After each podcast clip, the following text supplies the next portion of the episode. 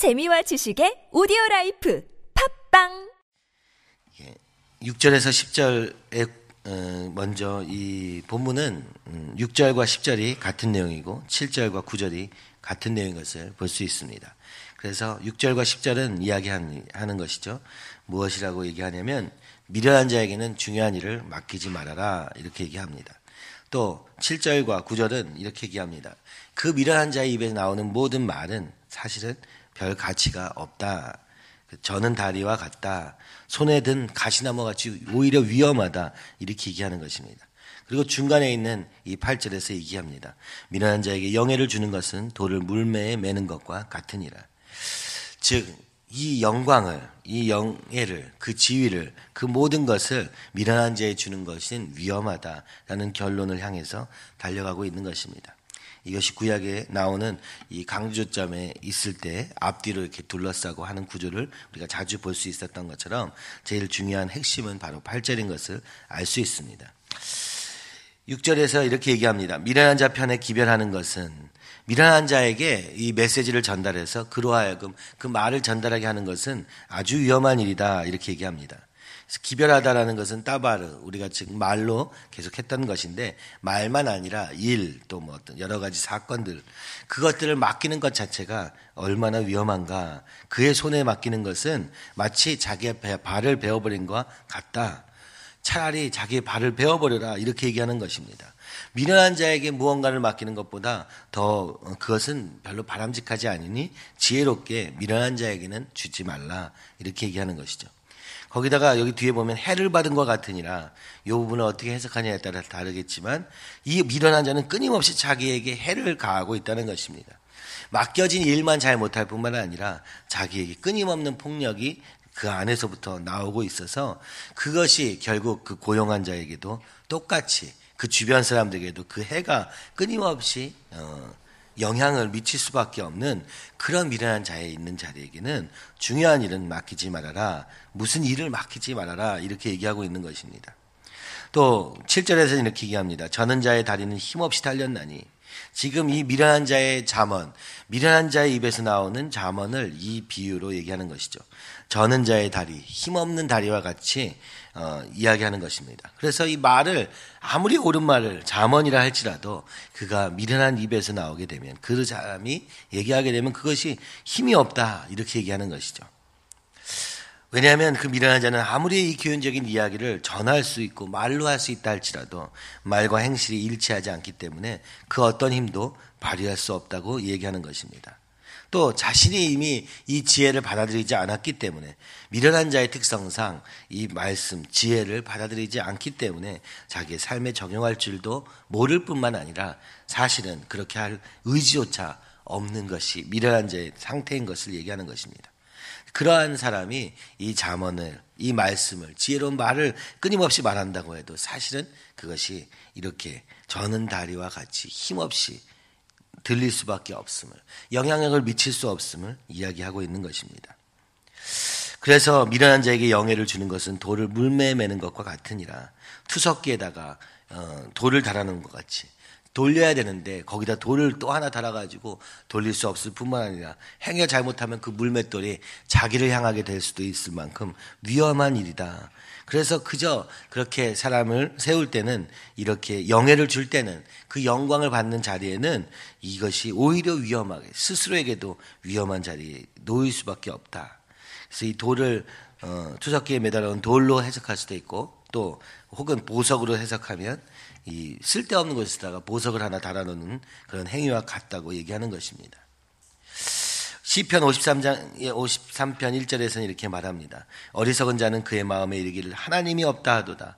그들은 부패하며 가증한 악을 행하며 선을 행하는 자가 없도다.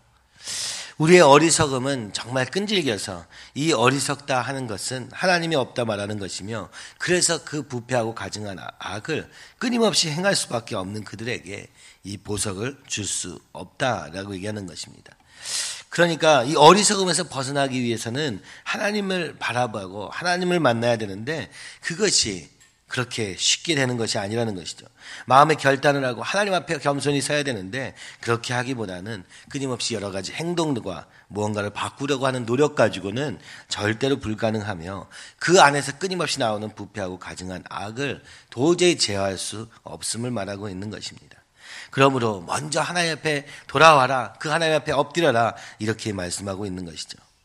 구절에서는 말씀합니다. 미련한 자의 입의 잠언은 다시 7절과 같은 내용인데 이제는 힘이 없는 정도가 아니라 위험한 가시나무 같이 술 취한 자가 손에 높이 들어 올린 가시나무와 같이 이 가시나무는 이렇게 아주 날카로운 그런 그래서 잘못 맞으면 큰일 나게 되는 그런 나무를 상징하고 있는 것입니다. 또 성경에서는 쓸데없는 나무의 상징으로 나오는 가시나무가를 들고 있는 것입니다. 근데 술 취해서 자기 몸도 못 가누고 있는데 이 위험한 가시나무를 들고선 그것도 높이 들어서 들고 있는 그런 자의 모습을 오늘 말을 이 잠언을 하는 미련한 자의 입에 대한 이야기로 이해합니다. 그러니까 이것이 아무리 지혜로운 잠언이라 할지라도 미련한 자에게 맡겨지면 잘못 사용하여서 오히려 남에게 상처를 줄 뿐인 수 있다. 그러므로 그들에게 이것을 맡기지 말라. 이렇게 말씀하고 있는 것입니다. 거기다가 10절에는 장인이 온갖 것을 만들지라도 이 장인은 누구겠습니까? 아마 하나님을 연상시킬 수 있습니다. 하나님이 온 세상을 지으시고 다 만드셨는데 미련한 자를 고용해서 하나님 없이 사는 자, 하나님을 거절하는 자를 고용해 가지고 하는 것은 지나가는 행인, 아무나 붙잡고 하는 것과 같다라고 얘기하는 것입니다. 이 아름답게 지어진 것, 이렇게 정성스럽게 만들어진 어떤 물건이든 아니면 하나님이 만드신 이 세상을 우리에게 맡기실 때 만약 미련한 자라면 하나님 없이 사는 자라면 그것을 맡기는 것은 차라리 아무한테나 맡기는 것과 똑같아서 결국에는 그 모든 것을 망치게 될 것임을 이야기하면서 네가 무언가를 만들고 무언가를 가꾸고 가고 있느냐 그렇다면 어떤 종류의 일에도 미련한 자를 고용하지 말라 이렇게 얘기하고 있는 것입니다. 그래서 오늘 26장 6절에서 10절까지는 결국 이 미련한 자는 고용하지 말고 그들의 말에는 힘이 없을 뿐만 아니라 오히려 해를 끼칠 수 있으니 그들을 어느 위치에 어느 지위에 놓느냐 하는 것은 신중해야 되며 그가 진짜 하나님을 섬기는 하나님을 경외하는 그런 겸손한 자인가 아니면 자기의 것들로 하는 미련한 자인가를 살피라고 끊임없이 말씀하고 있는 것입니다. 이 잠언에서 미련한 자는 누굽니까? 1장 7절에서 보면은 1장에 나오는 내용들을 보면은 지혜와 훈계를 멸시하는 자입니다. 하나님의 말씀을 듣고도 그것을 멸시하는 것입니다. 내가 잘못했구나. 아, 고치고 돌이키고 회개하면 되는데 끝까지 멸시하므로 듣지 않으려고 하는 자. 1장 11절에는 죄를 짓고도 심지어 죄를 계획할 뿐 죄가 무엇인지 그것에 대해서 대수롭지 않게 여기는 자를 이야기합니다. 1장 30절에 보면은 끊임없이 교훈을 하고 있는데도 불구하고 그 책망이 듣기 싫어가지고 끊임없이 거절하는 자입니다. 즉, 미련한 자라는 능력이 없어서 미련한 게 아니라 듣지 않아서 미련한 것이라고 말씀하는 것입니다. 하나님의 말씀 앞에, 그 하나님의 음성 앞에 겸손히 엎드리지 않고 끊임없이 자기 주장이 많은 사람. 그래서 결국에 이 훈계를 싫어하며 책망을 듣기 싫어하는 그런 자리에 있는 자를 미련한 자라고 말씀하고 있는 것입니다. 그러므로 하나님의 말씀 없이는 우리 모두 미련한 자일 수밖에 없으며 그러나 하나님의 말씀 앞에 겸손히 서게 되면 어떤 능력과 어떤 능력이 없고 어떤 지혜가 없다 할지라도 어떤 지식이 없다 할지라도 하나님 앞에 겸손히 이 훈계와 책망을 듣는 자들에게는 하나님의 놀라운 지혜가 그리고 하나님이 이 미련한 자의 자리에서 벗어나게 하시며 말씀을 인도하실 것을 오늘 이야기하고 있는 것입니다. 그래서 잠언 25장 13절처럼 충성된 사자는 그를 보낸 이에게 마치 추수하는 날의 얼음 냉수 같아서 능히 그 주인의 마음을 시원하게 하느니라.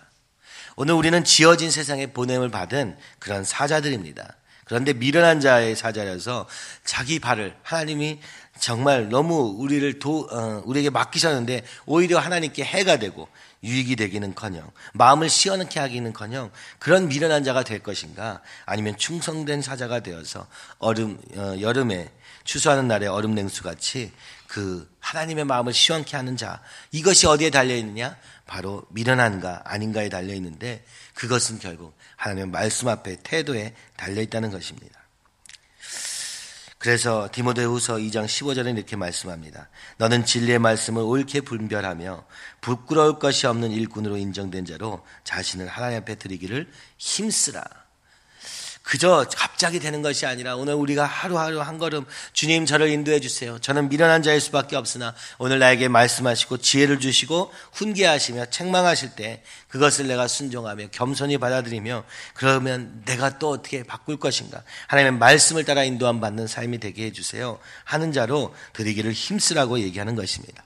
먼저 진리의 말씀을 옳게 분별해야 할 것이며 그리고는 부끄럽지 않은 일꾼으로 인정된 자로서 내 삶을 드리고 생각을 드리고 감정을 드리고 그 모든 것을 드려서 그것을 또 애쓰고 힘써서 이루어갈 때 하나님께서 이 미련한 자의 자리에서 벗어나게 하셔서 오늘 하나님의 일을 맡은 일꾼으로서만 아니라 세상 속에서도 사람들 속에서도 어느 자리에 있든지 귀하게 쓰임 받는 그런 지혜로운 자가 될 것을 음, 오늘 거꾸로 말씀하고 있는 것이며 하나님을 경외함 없이는 아무리 능력이 있어도 아무리 지혜 있는 것 같아도 아무리 말을 잘해도 그것은 아무 소용이 없는 것임을 깨닫고 다른 사람을 볼 때에도 이 하나님의 눈으로 하나님을 경외하는 자로 하나님을 경외하는 우리의 삶으로 바꿔가야 될 것을 오늘 말씀하고 계시는 것입니다.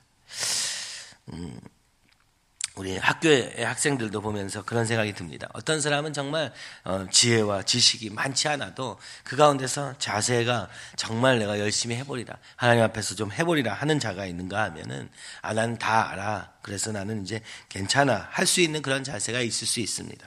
하나님 말씀 앞에서 우리의 자세는 딱 이 두 가지밖에 없는 것입니다. 주님 말씀하여 주시옵소서 듣겠나이다 하든지 아니면 나는 그 말 듣기 싫어 나는 이제 더 이상 순종할 수 없어. 너무 힘들어. 그러면서 끊임없이 나에게 고집을 하든지 이 두 가지 길밖에 없음을 우리는 날마다 보게 되는 것입니다. 오늘 하나님 우리에게 말씀합니다. 그 미련한 자리에서 벗어나라. 그것은 너를 해칠 뿐만 아니라 내 주변에 있는 모든 것을 해칠 뿐만 아니라 그 영광이 주어지지 않는 삶이다. 그죠? 보내신 하나님 앞에 충성된 사자가 아니라 미련한 사자가 됐을 때 오늘 우리의 삶에는 아무것도 남지 않게 됨을 이 세상을 지으신 하나님께서 우리에게 자문을 통해서 말씀하고 계시는 것입니다. 오늘 하루 우리가 겸손하게 주님 말씀하여 주시옵소서. 사람을 통하여 상황을 통하여서 특별히 말씀을 분별하여서 이 말씀 속에서 내가 지금 하나님 앞에서 어떻게 해야 될지 하나님의 충성된 사자로 준비되는 일에 하나님 오늘 하루도 겸손히 듣겠사오니 주님 인도하여 주시옵시고 주여 무엇보다 오늘 기, 기도를 통하여서 하나님의 뜻을 분별하게 하시며 깨닫고 그 말씀에 그 하나님이 주신 그 하나님의 뜻을 따라서 순종하는 그래서 그것을 향해 달려가는 더 이상 나를 주장하는데 내 시간을 많이 쓰고 끝까지 고집하는데 쓰는 것이 아니라 하나님 앞에 순종하는데 이것을 드림으로 말미암아 이 미련한 자에서 벗어나 하나님의 충성된 사자가 되는 하루가 되게 하여 주시옵소서. 무엇보다 우리의 마음의 중심에 주여 겸손함을 허락하사 아버지 오늘 우리 모두는 미련한 자일 수밖에 없으므로 다른 사람을 향해 서 말하기 전에 먼저 내가 어떻게 하나님 앞에 서 있는가를 아버지 정말 겸손하게 받아들이고 그 주님과 함께 동행하는 하루가 되게 하여 주시옵소서.